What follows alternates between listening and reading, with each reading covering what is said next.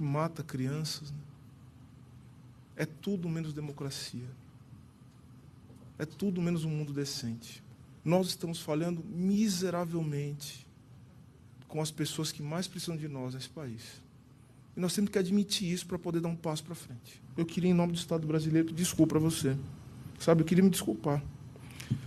Porque eu diria que muito do que você tem passado na sua vida, não quer dizer que não é culpa sua, não. É culpa da sociedade brasileira, do Estado brasileiro, da maneira com que nós temos tratado as crianças e adolescentes nesse país. Há muito tempo. A maneira como a sociedade em geral, os governos, é, eu diria que as entidades todas, as entidades empresariais, todo mundo, do jeito que nós temos tratado as crianças nesse país. Mas há outros jeitos de matar crianças também, né? Porque nós temos cultivado isso normalizado isso há muito tempo. Só nós temos permitido que crianças passem fome no Brasil. Crianças morrem de fome. Nós temos permitido que crianças fiquem sem escola. Nós temos permitido, prezados e prezadas, isso há muito tempo, muito tempo, que as crianças morem, morem, né? não é moradia, na verdade, que as crianças fiquem nas ruas. Tá aí, eu quero saudar todos vocês aqui. Não tô muito é, bom para dar boa noite, né? É complicado é, diante do que aconteceu. Quero aqui prestar toda a minha solidariedade às famílias, a quem está sofrendo com isso. E esse episódio lamentável de Blumenau, é, esse crime hediondo, terrível, grotesco, que é a herança direta do que nós tivemos no Brasil nesse desde o golpe, desde o golpe contra Dilma Rousseff. É, e o discurso do ministro dos Direitos Humanos, o Silvio Almeida, eu acho que foi o mais humano de todos que eu vi. Né? É, nós estamos falhando, a gente precisa admitir isso. Né? Nós falhamos, estamos falhando, falhamos. Precisamos mudar isso. Mudar isso. O Brasil nunca foi é, um um país fácil de se governar, de se viver, mesmo nos, nos períodos áureos da democracia, com Lula, né? Quando a sociedade brasileira era a mais feliz do mundo, nós tínhamos, nós éramos também campeões de violência contra a mulher, de estupros, violência no trânsito, violência contra a LGBT. O Brasil é uma, é uma sociedade profundamente complexa e violenta. Não dá mais para fingir que nada está acontecendo no Brasil. É, eu espero que esse episódio de Blumenau sirva como um divisor de águas para a gente. A gente já tinha é, ficado é, tomado por incredulidade, né? Mas não dá mais para ficar incrédulo com nada que acontece no Brasil. A gente já tinha sido tomado por uma dor muito forte com aquele menino de 13 anos que assassinou a facadas uma professora idosa de 71 anos e por muito pouco não matou uh, coleguinhas, crianças, funcionários daquela escola. É, e hoje nós vemos isso e a pergunta que, que, que a gente se faz, aliás, não dá para fazer uma pergunta. Quando a gente vê um, um episódio, um crime de tal barbárie, né? às vezes a gente fala assim, por quê? Né? Por quê? É, o que, que justifica? O que, que levou? Qual é a revolta né, desse assassino? Nesse caso, não dá para perguntar por quê. Porque por mais revolta, por mais que uma pessoa tenha sido violentada na infância, que é algo também muito comum no Brasil, né? Pelo pai, é, é, é, por, por eh, pessoas próximas, né? A gente sabe que crianças sofrem os lugar, o lugar mais perigoso para as crianças é dentro de casa, assim como para as mulheres, assim como para os idosos, né? Sofrem a violência de quem está do lado. Muito, muito é, é, correntemente pelos próprios parentes, né, responsáveis. Então, é uma sociedade doente. É uma sociedade doente. A gente não pode mais é, negar isso, né? É, a minha dor é sempre muito grande, sempre que nós vemos violência na, nos jornais, e nós vemos isso todos os dias, né? Violência de toda ordem, né? A população preta pobre continua sendo executada nas periferias desse país. Recentemente, a gente sempre tem quantas quantas crianças morreram no Brasil, né? Com bala perdida, essa tal da bala perdida que é nomeada aqui, é, que é mal nomeada, né? Pela pela imprensa brasileira. É, toda vez que eu vejo um, um, um, episódio de violência, é sempre um sofrimento, chacina, execução, né? É, tudo, tudo é muito triste. Agora, quando uma criança sofre violência, nesse nível que nós vimos hoje, com machado, né? é, isso, isso realmente é, quebra a gente, quebra no meio, me quebra, me quebra. É, então, eu quero hoje, nós vamos, nós temos muitas coisas para falar, e eu quero falar também de uma coisa muito importante, porque eu, eu achei o delegado de, desse caso em Blumenau se manifestou agora há pouco, dizendo que não há nenhuma, nada que justifique uma uma articulação né, para esse tipo de crime. É muito cedo, né? Muito cedo para se dizer isso. É, tem muito que se investigar. Esse assassino tim, tem precedentes, né? Violência contra padrasto, é, outros tipos de violência. Acho que já respondia na justiça. Eu estou aqui com todo o relatório, vou ler para vocês. É, mas é, é, o fato é que ele era o que, que ele era, obviamente, de quem ele gostava, obviamente, de Bolsonaro. Né? Era um bolsonarista. Tinha postagens bolsonaristas é, fanáticas, né? É, participava de, segundo informações que chegaram até mim, desses desafios de violência pela, pela internet, tinha um perfil no Facebook. E o pior de tudo isso, quer dizer, Blumenau é uma cidade, é um reduto bolsonarista. Se não me engano, Bolsonaro teve mais de 70% dos votos ali nas últimas eleições.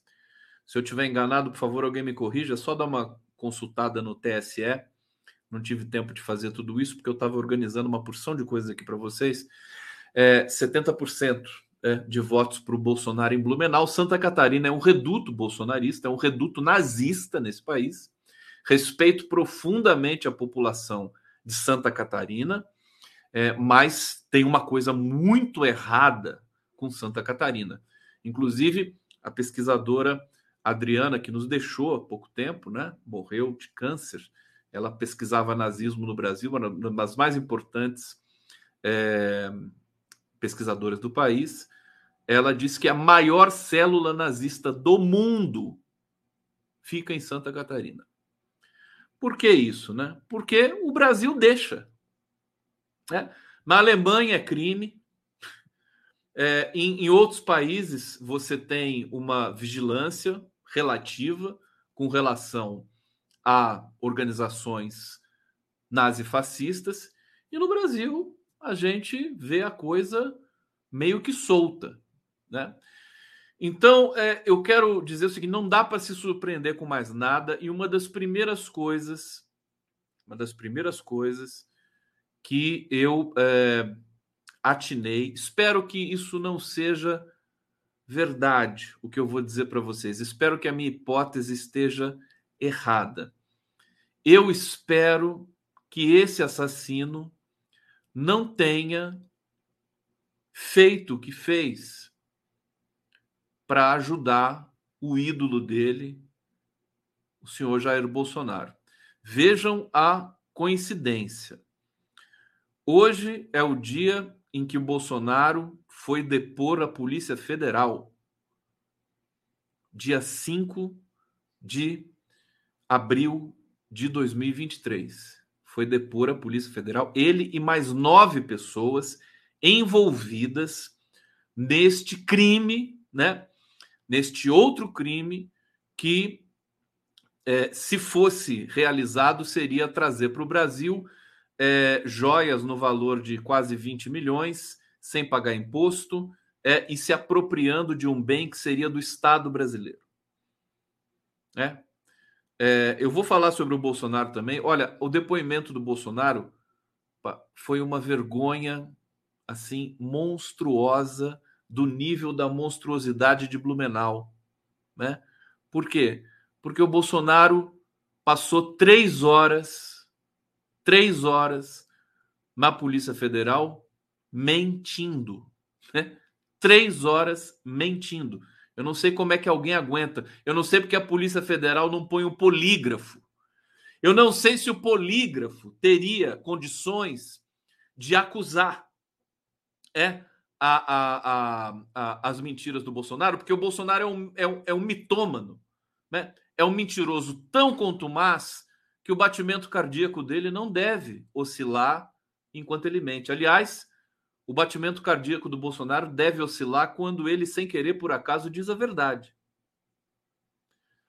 Então, é, eu espero, eu espero que não tenha sido por isso. Por que, que eu estou suspeitando disso? Porque no dia. Esse pessoal da extrema-direita é capaz de tudo. Eu conversei recentemente com o João César de Castro Rocha, que é um grande pesquisador do discurso de ódio e das características da extrema-direita no Brasil e no mundo. E o João César de Castro Rocha me disse, está tá, tá escrevendo um novo livro, né? Falei ontem para vocês. E a tese dele é o seguinte: o bolsonarismo ele começou com a guerra cultural, né? É, o é, Olavo de Carvalho, essas coisas, né? Guerra cultural que se transformou em fanatismo religioso. Né? Nós vimos os acampados lá. É, é, não sei se vocês viram a, a fala do Alexandre de Moraes. O Alexandre de Moraes manifestou a total incredulidade, sim, dele, em, porque o Alexandre de Moraes foi até a Papuda, né? É, ver os presos, né? Esse, essa legião de bandidos terroristas que estavam ali é, para averiguar se estavam sofrendo maus tratos, aquela coisa toda. Ele foi ali visitar, né? E conversar com essas pessoas. É, e ele relatou o seguinte: ele ficou chocado quando uma mulher chegou para ele e disse que é, tinha ido até o, a Praça dos Três Poderes, a sede ali dos Três Poderes, uma senhora. Ela disse que foi, foi levada até ali por uma voz, né? ela, ela ouviu uma voz, vá até né, o, o Planalto, o Senado, né? vá até lá. E estando lá, ela disse para o Alexandre de Moraes que ouviu uma outra voz dizendo para ela se esconder embaixo da mesa do presidente do, do Senado. Né? Ela ouviu isso. Quer dizer, é um nível de delírio. Nós demos um salto aqui. O delírio existe. Isso é. As pessoas ouvem vozes, né? Existe, existe essa disfunção, existe essa patologia. As pessoas ouvem vozes, existe a esquizofrenia, existe patologias para toda ordem.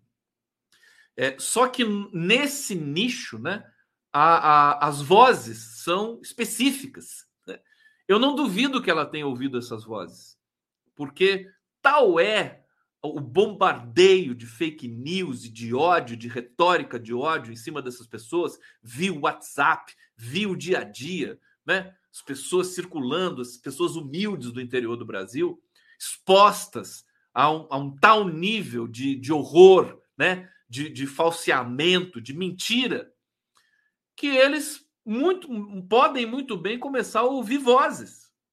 Não é difícil disso. Mas isso é um outro, é, um, é uma outra, outra questão. Eu quero só dizer para vocês: o nível de delírio é tal que não se pode desprezar a hipótese de que esse atentado de Blumenau tenha relação com o depoimento de Bolsonaro. E por que que eu estou defendendo essa tese, ainda que eu diga aqui para vocês que espero que ela esteja errada, né? É, parece paradoxal, mas não é, né? Eu estou, eu estou suspeitando de algo, espero que eu esteja equivocado, porque é, diante de uma cobertura da, da imprensa, das mídias, né? O que, que acontece com um crime bárbaro dessa dimensão? O assassinato de quatro crianças a machado numa creche. Ora, todos os veículos, todas as redes sociais, todos os canais vão falar disso o dia inteiro. E é o que nós estamos vendo até agora. E isso vai se prolongar pelos próximos dias. O, qual é a consequência é, básica né, de você ter um evento dessa dimensão chocante que toma conta das mídias? Qual é a consequência básica? Você é, é, a, a, a repercussão do depoimento daquele nazi fascista genocida é reduzido, né? A repercussão é reduzida.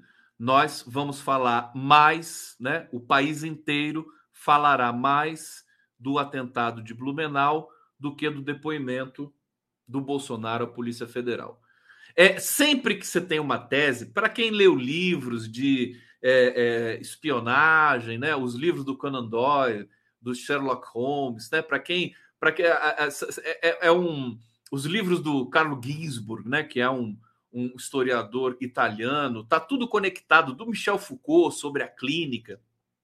Todas, toda essa literatura ela passa por esse processo semiológico, esse processo de identificação de, de seguir rastros. É quase uma é quase uma é, um ciclo forense que nós somos expostos, inclusive porque o processo científico tem essa natureza.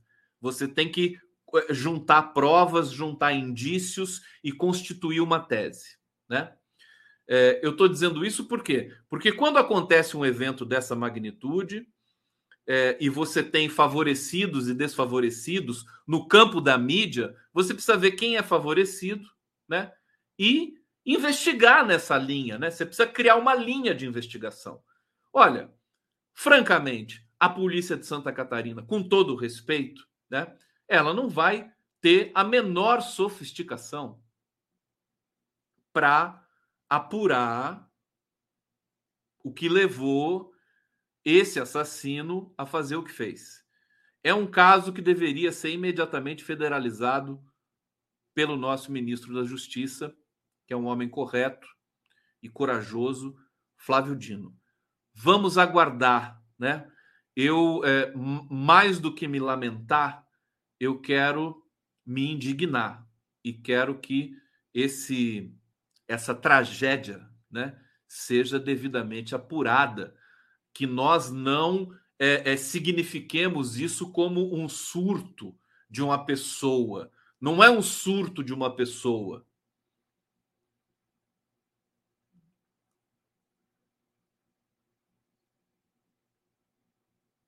Não se trata de uma psicose, né?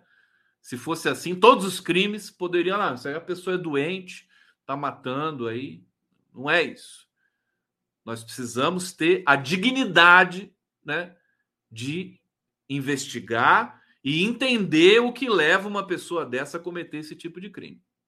É preciso dar uma resposta para a sociedade. Se não der uma resposta, se ficar essa coisa assim absolutamente é, é, à deriva que as autoridades já estão ensaiando dizer, a ferida vai continuar aberta e faremos contagem regressiva para o próximo para próximo evento. Aliás, eu quero continuar nessa introdução aqui sem música, né? É, nessa, é, porque assim, vocês me conhecem, sabem que eu sou irreverente, né? Eu gosto de é, é, é até pela pelo choque, né? Da cognição, da, da inversão, né? Do humor, trazer novas revelações e possibilidades de interpretação para vocês. Mas tem o dia que, que eu gosto de realmente ser é, aquela pessoa indignada, né? Que promove a denúncia e que denuncia. É, então, é, dizer o seguinte: tem muita coisa encadeada nisso também. Muita coisa encadeada. E vou dizer uma delas também, que é de alta gravidade. É, o Ministério da Educação, que, cujo ministro Camilo Santana né, é, é, suspendeu a, a implementação da nova do novo ensino médio sob pressão né, e sob as ordens de Lula. Nós sabemos disso, porque o ministro não queria mexer nesse é, arcabouço educacional, né, ali fomentado pelo governo Temer. Vamos lembrar que o novo ensino médio foi aprovado em 2016, no ano do golpe contra Dilma Rousseff tá certo?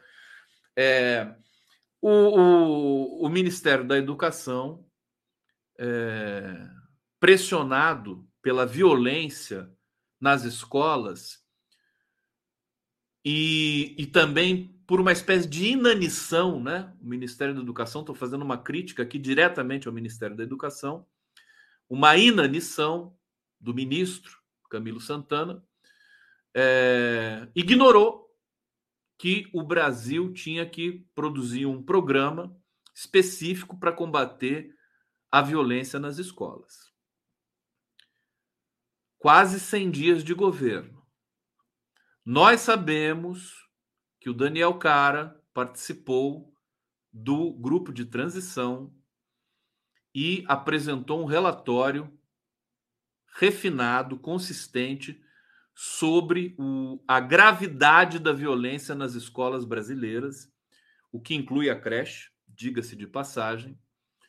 É, apresentou esse relatório para a equipe de transição e esse relatório foi solenemente ignorado. Né? Ele foi ignorado, esquecido, desprezado. O Daniel Cara voltou para suas, para o seu trabalho na USP, trabalho de excelência que ele faz, ele é uma grande autoridade no campo da educação. Talvez nós, é, é, o Daniel Cara venha conversar conosco aqui na, na sexta-feira, com o Fernando Horta e comigo.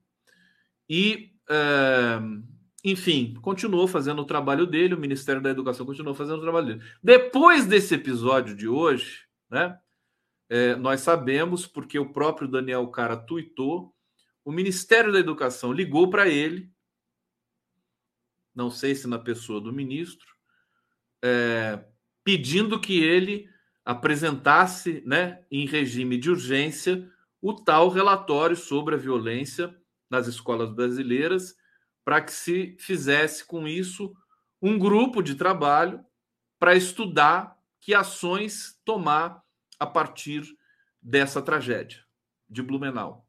Pois bem, o Daniel Cara celebrou, disse no Twitter o que o que estava por acontecer, seria criado um grupo de trabalho, né, para discutir isso.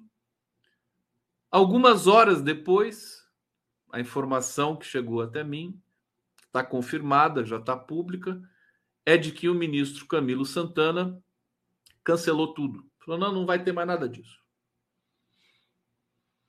E foi criado, a partir daí, um grupo interministerial interministerial para discutir a violência nas escolas, é, que, nas palavras de um querido amigo, cujo nome não vou revelar, significa o seguinte, né? Um monte de gente que já não fazia nada, que agora vai fazer nada em dois ambientes, né? já que é interministerial. Então, é por isso que o, o Silvio Almeida é a figura proeminente, né? É a figura que deu a cara, é a figura humanizada né? desse governo, além do Lula, né? Que aparece em frente às câmeras, que pede desculpa para uma criança que estava ali na solenidade, é, dizendo que o Estado brasileiro falhou é, e, pelo que eu estou vendo, ainda vai falhar mais um pouco. Né? Nós estamos começando a ficar cansados. Eu acho que, é, é, de qualquer maneira, não ficará pedra sobre pedra. É, toda vez que esse novo governo, que é democrático, vacilar, nós estaremos aqui alertas para fazer a nossa obrigação né, de denunciar os desmandos que ainda acontecem nesse país. Vamos lá, começando a nossa live do.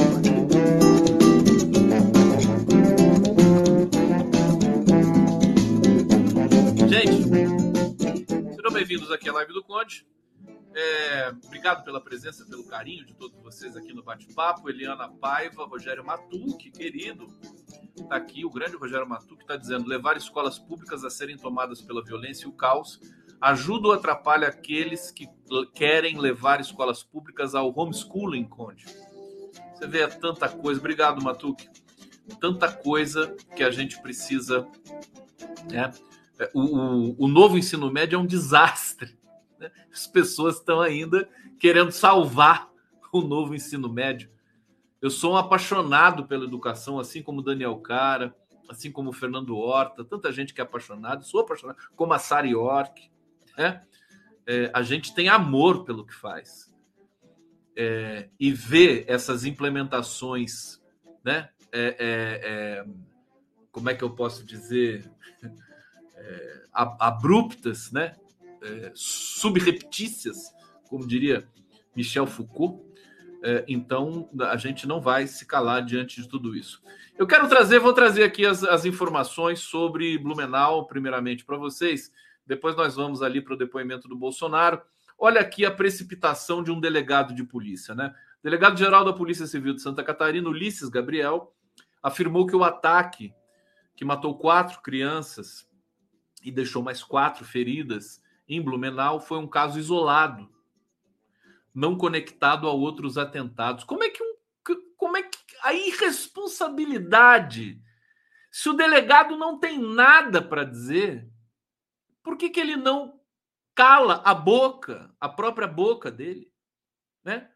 Como é que em, em, em cinco horas de investigação um delegado tem a, a, a, capacidade de chegar e dizer isso publicamente. Bom, na manhã dessa quarta-feira, um homem de 25 anos, isso aqui a gente sabe, né?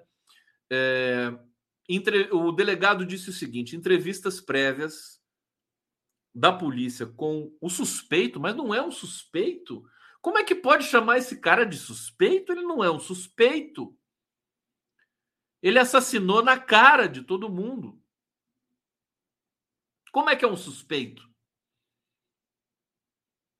Indicam que é um fato isolado, não tem relação com outros fatos e não está relacionado com coordenação ou jogos envolvendo outros criminosos. E com a política, delegado? E com o Bolsonaro? E com o depoimento de Bolsonaro em Brasília para a Polícia Federal? Será que não está relacionado? Será que o senhor tem capacidade de investigar esse tipo de questão? A ver.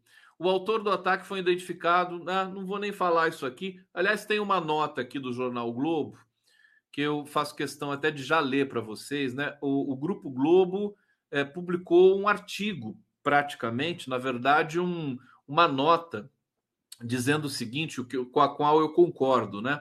A respeito do ataque ocorrido hoje, uma creche em Blumenau, no qual quatro crianças foram mortas, outros cinco, outras cinco feridas, o Grupo Globo divulgou notas sobre as diretrizes, né? Veículo, os veículos do Grupo Globo tinham há anos como política publicar apenas uma única vez o nome e a foto dos autores de massacres, como ocorrido em Blumenau. O objetivo sempre foi o de evitar dar fama aos assassinos para não inspirar autores de novos massacres. essa política muda hoje e será ainda mais restritiva. O nome e a imagem de autores de ataques jamais serão publicados, assim como vídeos das ações. Tudo bem, isso é uma prática é, universal, né? Foi adotada nos Estados Unidos. Hoje o Felipe Neto fez esse apelo no Twitter.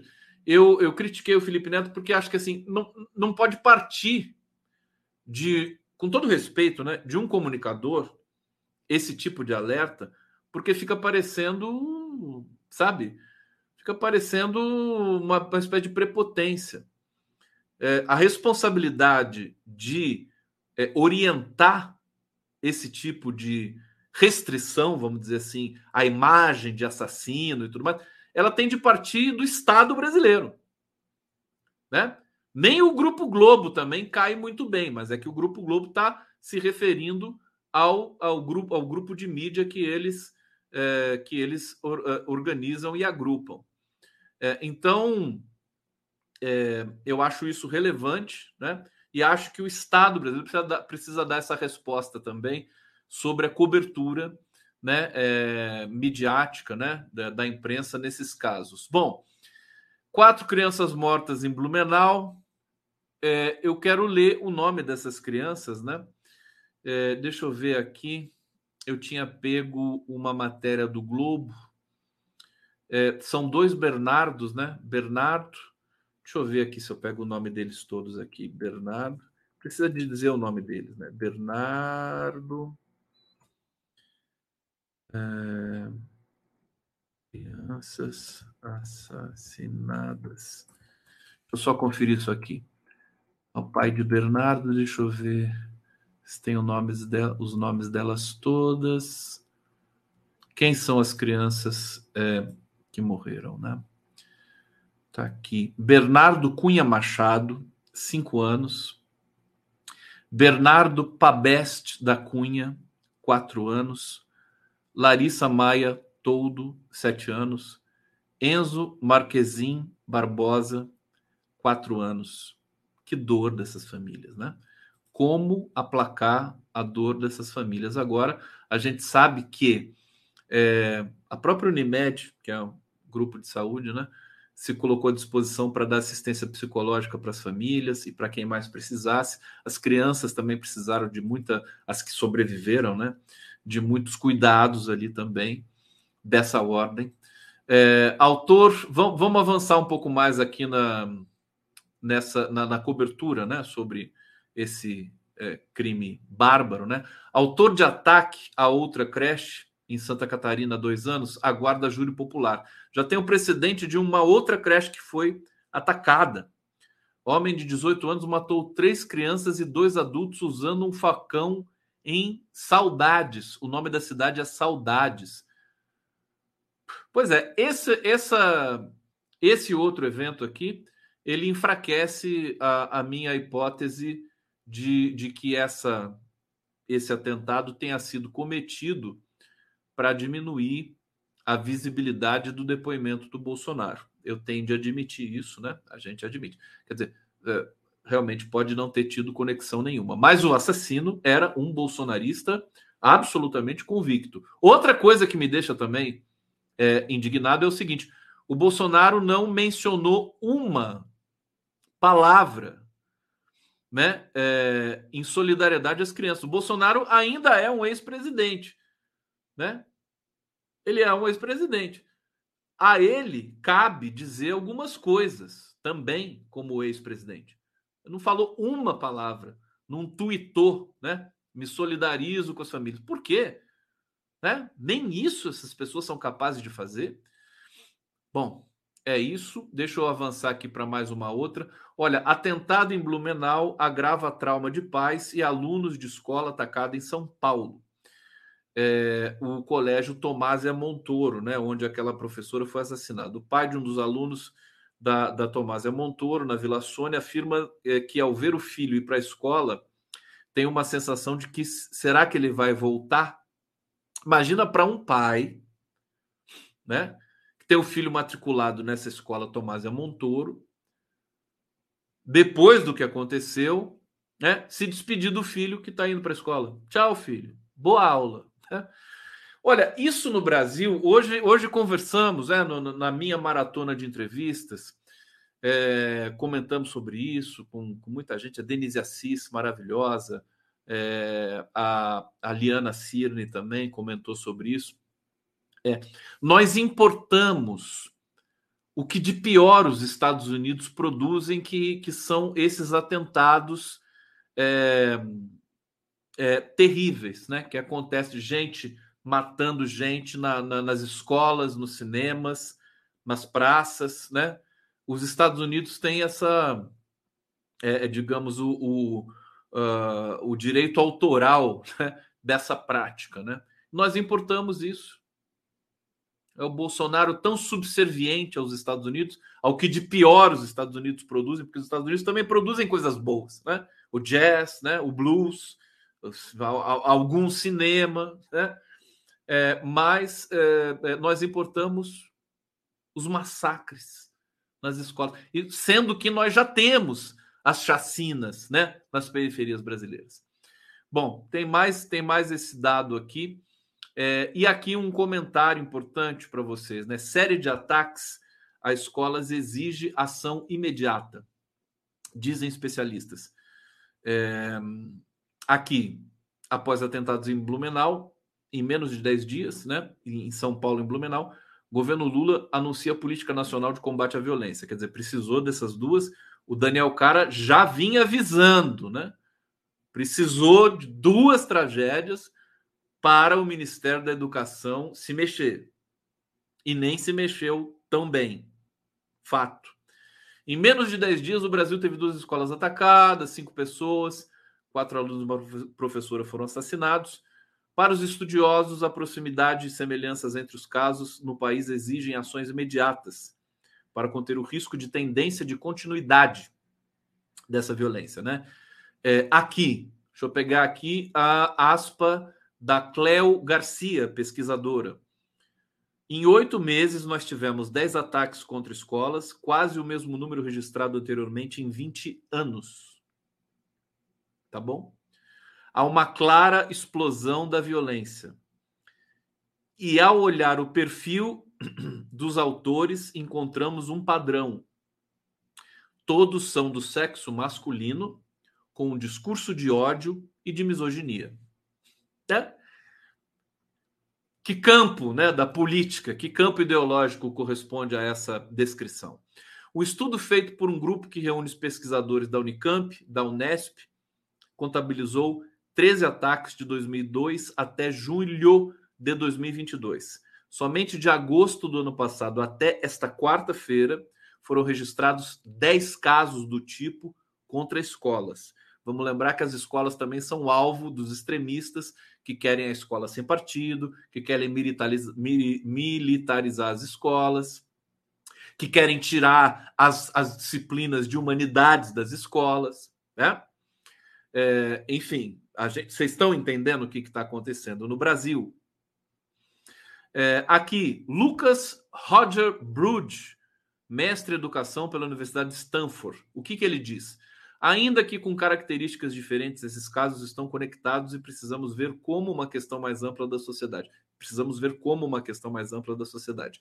É natural que a gente busque culpados para cada ataque mas eles não são resultado de um fracasso individual e sim de um fracasso coletivo da nossa sociedade. Especialistas dizem que os ataques à escola são resultado de uma mistura danosa que o país viveu nos últimos anos, com o fortalecimento do discurso do ódio, a naturalização da violência e a maior incidência de doenças mentais após a pandemia. E aí a gente volta naquele delegado lá e se pergunta, né? Como é que esse delegado, com que preparo ele chega e diz que esse é um evento que não tem correlações com outras questões, né? Que é um evento isolado. Aí, formação dos nossos policiais precisa ser revista também. É, intolerância e o ódio foram naturalizados, a incitação à violência se tornou algo banal. Com isso, os indícios e alertas que poderiam prevenir esse tipo de ataque deixaram de ser observados e esses casos estão se alastrando por uma sociedade que está adoecida. É, posso trazer mais um comentário aqui para vocês? Vocês estão, vocês estão, vocês perceberam que a live hoje tem uma pegada diferente, né, gente? Espero que vocês entendam isso, né? Eu sou uma pessoa, eu sou, eu, eu sou muito, eu sinto demais essas coisas, né? Eu preciso, né, manifestar. Eu sei que vocês esperam, né, bom humor e tudo mais, mas são ossos do ofício, né? Não posso me, me furtar isso. É, Gustavo Stanislau, especialista em infância e adolescência, ele diz o seguinte: há um efeito de contaminação social. Pessoas com nível baixo de empatia tendem a se conectar facilmente com outras pessoas que agiram de forma violenta. Eles se inspiram nessas ações para atuar da mesma forma. É como o efeito Werder é, em relação ao suicídio. Não conheço esse efeito. É, e mais uma, é, uma, frase do Stanislau, mais um trecho aqui, né? As pessoas estão em estado de alerta maior, isso tende a ser um fio condutor para que coisas mais graves aconteçam, como crise de depressão ou um surto psicótico. É o efeito do contágio, mesmo pessoas que não têm nenhuma relação com as escolas acabam recorrendo a esse ambiente para promover ataques. É, eu vou parar por aqui nessas descrições e relatos sobre o problema estrutural do Brasil, né? A palavra estrutural também, um amigo meu esses dias disse assim, né? Não aguento mais a palavra estrutural, né? Pablo Simpson, um grande abraço para você e me solidarizo a você, né? Algumas palavras de, de, de tão espancadas, né? Usadas assim, a torto e a direito e a arado, como livro, né? é, é, do nosso grande escritor, o Torto Arado. Agora esqueci o nome do, do autor do Torto Arado. Alguém me diz aqui no bate-papo, né? É, nós, nós usamos as palavras, surramos as palavras e ela perde o sentido. Estrutural, dizer agora que é né, problema estrutural, acabou perdendo. Sim, Tamar Vieira Júnior, né? O autor do Torto Arado, que entrou aqui via deslizamento do significante. Bom, é, tem um, um, dado importante, com ele eu quero é, fechar esse tema, se é que vai dar tempo de trazer outros temas aqui, um, mas rapidamente dará, certamente. Deixa eu localizar aqui este esta informação. Onde você está? Sobre Joias 2022 Tá aqui. Onde será que está essa informação? Bom, se eu não tiver, eu vou falar de cabeça para vocês, né? O detalhe é o seguinte: o gov... eu tenho um tweet aqui, tem um tweet do Flávio Dino. Deixa eu só localizar aqui. É, tá fácil aqui, né? Flávio Dino tweetou, né? Por determinação do presidente Lula, o Ministério da Justiça vai oferecer apoio financeiro às rondas escolares ou similares é, das polícias estaduais ou guardas municipais. O primeiro edital sairá na próxima semana com valor de 150 milhões. 150 milhões de reais né, estão saindo do governo em função né, do choque do atentado de Blumenau. É, eu acredito que sim, seja preciso incrementar é, a, as rondas escolares. É, mas eu acho que isso não é o caminho. Né? Eu fiquei muito preocupado com essa iniciativa do governo. Né? É, mais ostensividade nas escolas para coibir essa onda de violência não me parece o caminho. Né? É uma, essa questão precisa de profissionais da área é, da psicologia, analistas como esses que eu acabei de ler. É preciso inteligência. Eu já não vou nem falar mais, né? Hoje, ontem eu fui aqui repreendido, falou: "Conde, você só fala que o governo não tem serviço de inteligência". Então eu vou parar de falar, né? O governo não tem, não vai ter, e fim, não tem serviço de inteligência, é, que é uma questão de segurança nacional, né?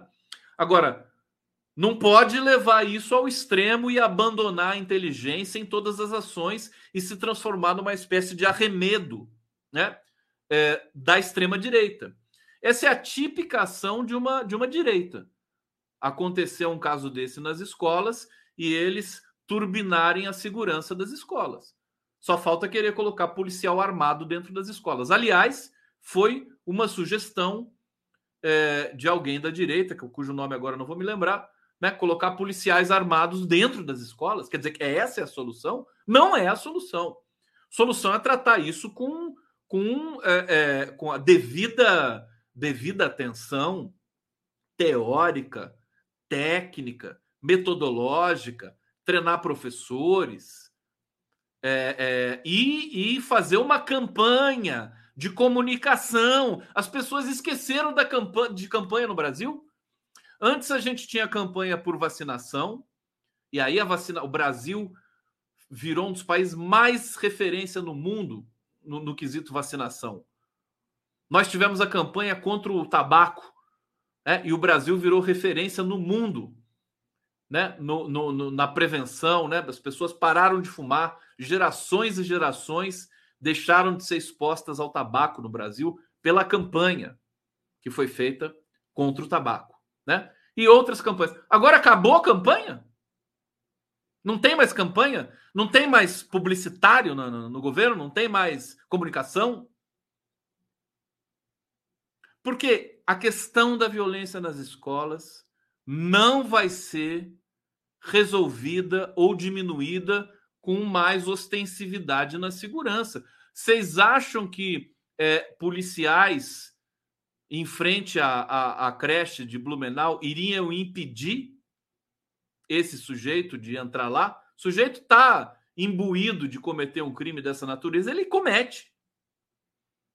Ele não estava nem preocupado em ser preso, porque ele foi imediatamente depois se entregar. Então, Olha, eu sei que não é fácil governar um país, né? Não é fácil, são muitos problemas, são muitos desafios, são muitas puxadas de tapetes em todos os lugares, são muitos bolsonaristas infiltrados no governo Lula, né? inclusive no Ministério da Educação. Aqui estão dizendo câmeras e polícia, mas é, é, o, o, o complicado, polícia, polícia já disse que a polícia costuma piorar né, a situação. Aliás, 100 dias de Tarcísio Freitas em São Paulo, a letalidade da polícia aumentou 25%. Tá? Só para vocês saberem. É, câmeras. O que, que adianta câmeras? Né? Sabe o que, que adianta câmeras? É porque daí a violência vai para a internet. Só isso. Não muda nada. Porque os, os assassinos desse país, os bolsonaristas desse país, eles não têm pudor de cometer crime em frente à câmera. Ele vai lá e comete. Nós vimos lá em Foz do Iguaçu. Comete. Não adianta você ter 50 câmeras no lugar. Veja, é uma questão que tem que ser. Isso tem a ver com o próprio novo ensino médio. Precisa, o Brasil precisa dar atenção que a educação merece. Não pode ser um arremedo, um amontoado de interesses de Fundação Lehman, de escolas particulares, sabe, das elites atrasadas brasileiras. Não pode ser um aglomerado, né, desse emaranhado de interesses. Precisa ser séria. Nós precisamos de um ministro sério. Hoje, assistindo ali é, algumas zapiadas na Globo News, o Guedinho, né, o Otávio Guedes, estava dizendo o seguinte: é, na sala do Camilo Santana, aliás, primeiro ele disse o seguinte: o Camilo Santana, durante a semana, ele foi é, no lançamento, na posse de um amigo dele do, Maranhão, do Ceará, que assumiu um cargo no judiciário, acho que alguma coisa assim foi lá, se deslocou, prestigiou, ministro da Educação, né? É, e no gabinete do Camilo Santana, segundo Otávio Guedes, tem lá a foto do ministro no Ceará, né? É, com os amigos, os, os, os é, as pessoas que são ligadas politicamente a ele. Não tem uma foto do Camilo Santana numa escola.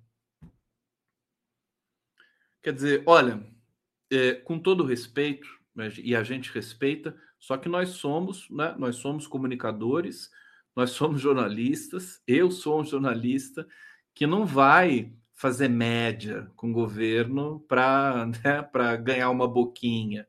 Não é o meu caráter fazer isso. Então, e nem para mais nada, né? Então eu quero dizer o seguinte: é, pelo, pelo, a, pela linguagem corporal do Camilo Santana, né? Pela, pela hesitação, né?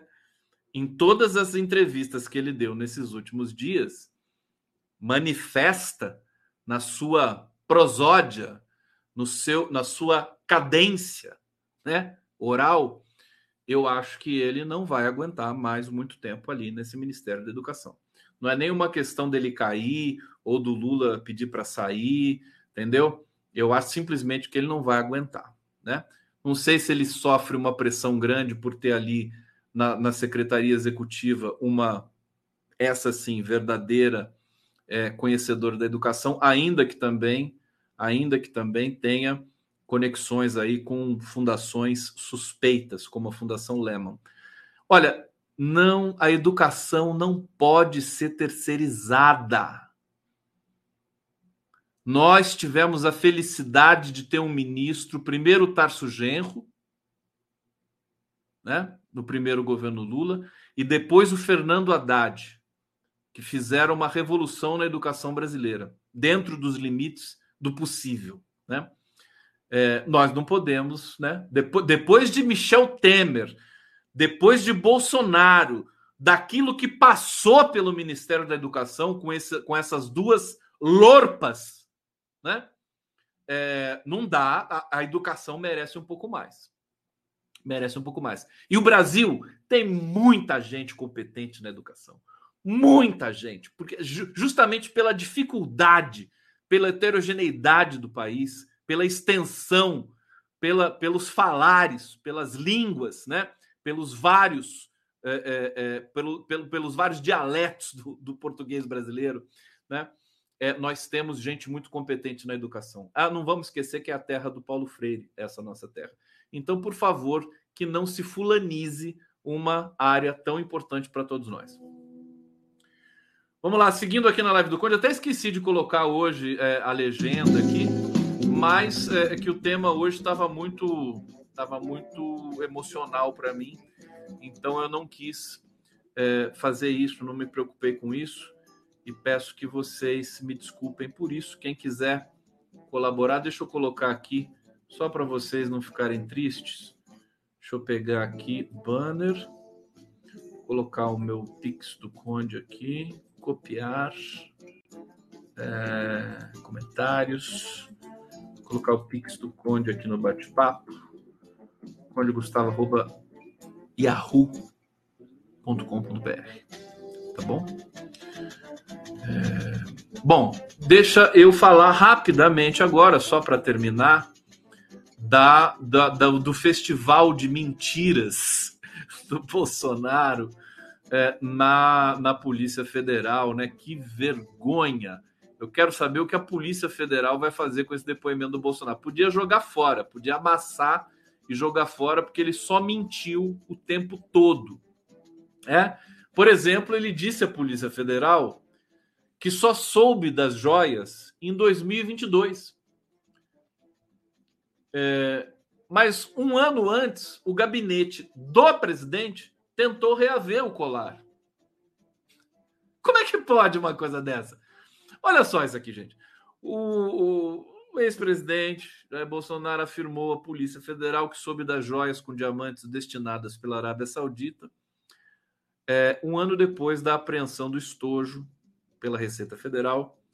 Ele disse que só houve intervenção de seus auxiliares para evitar um suposto vexame diplomático do Brasil com o regime saudita a versão choca-se com documentos oficiais do próprio governo. O Bolsonaro deve estar rindo da cara de vocês, policiais federais, que tomaram o depoimento dele, viu?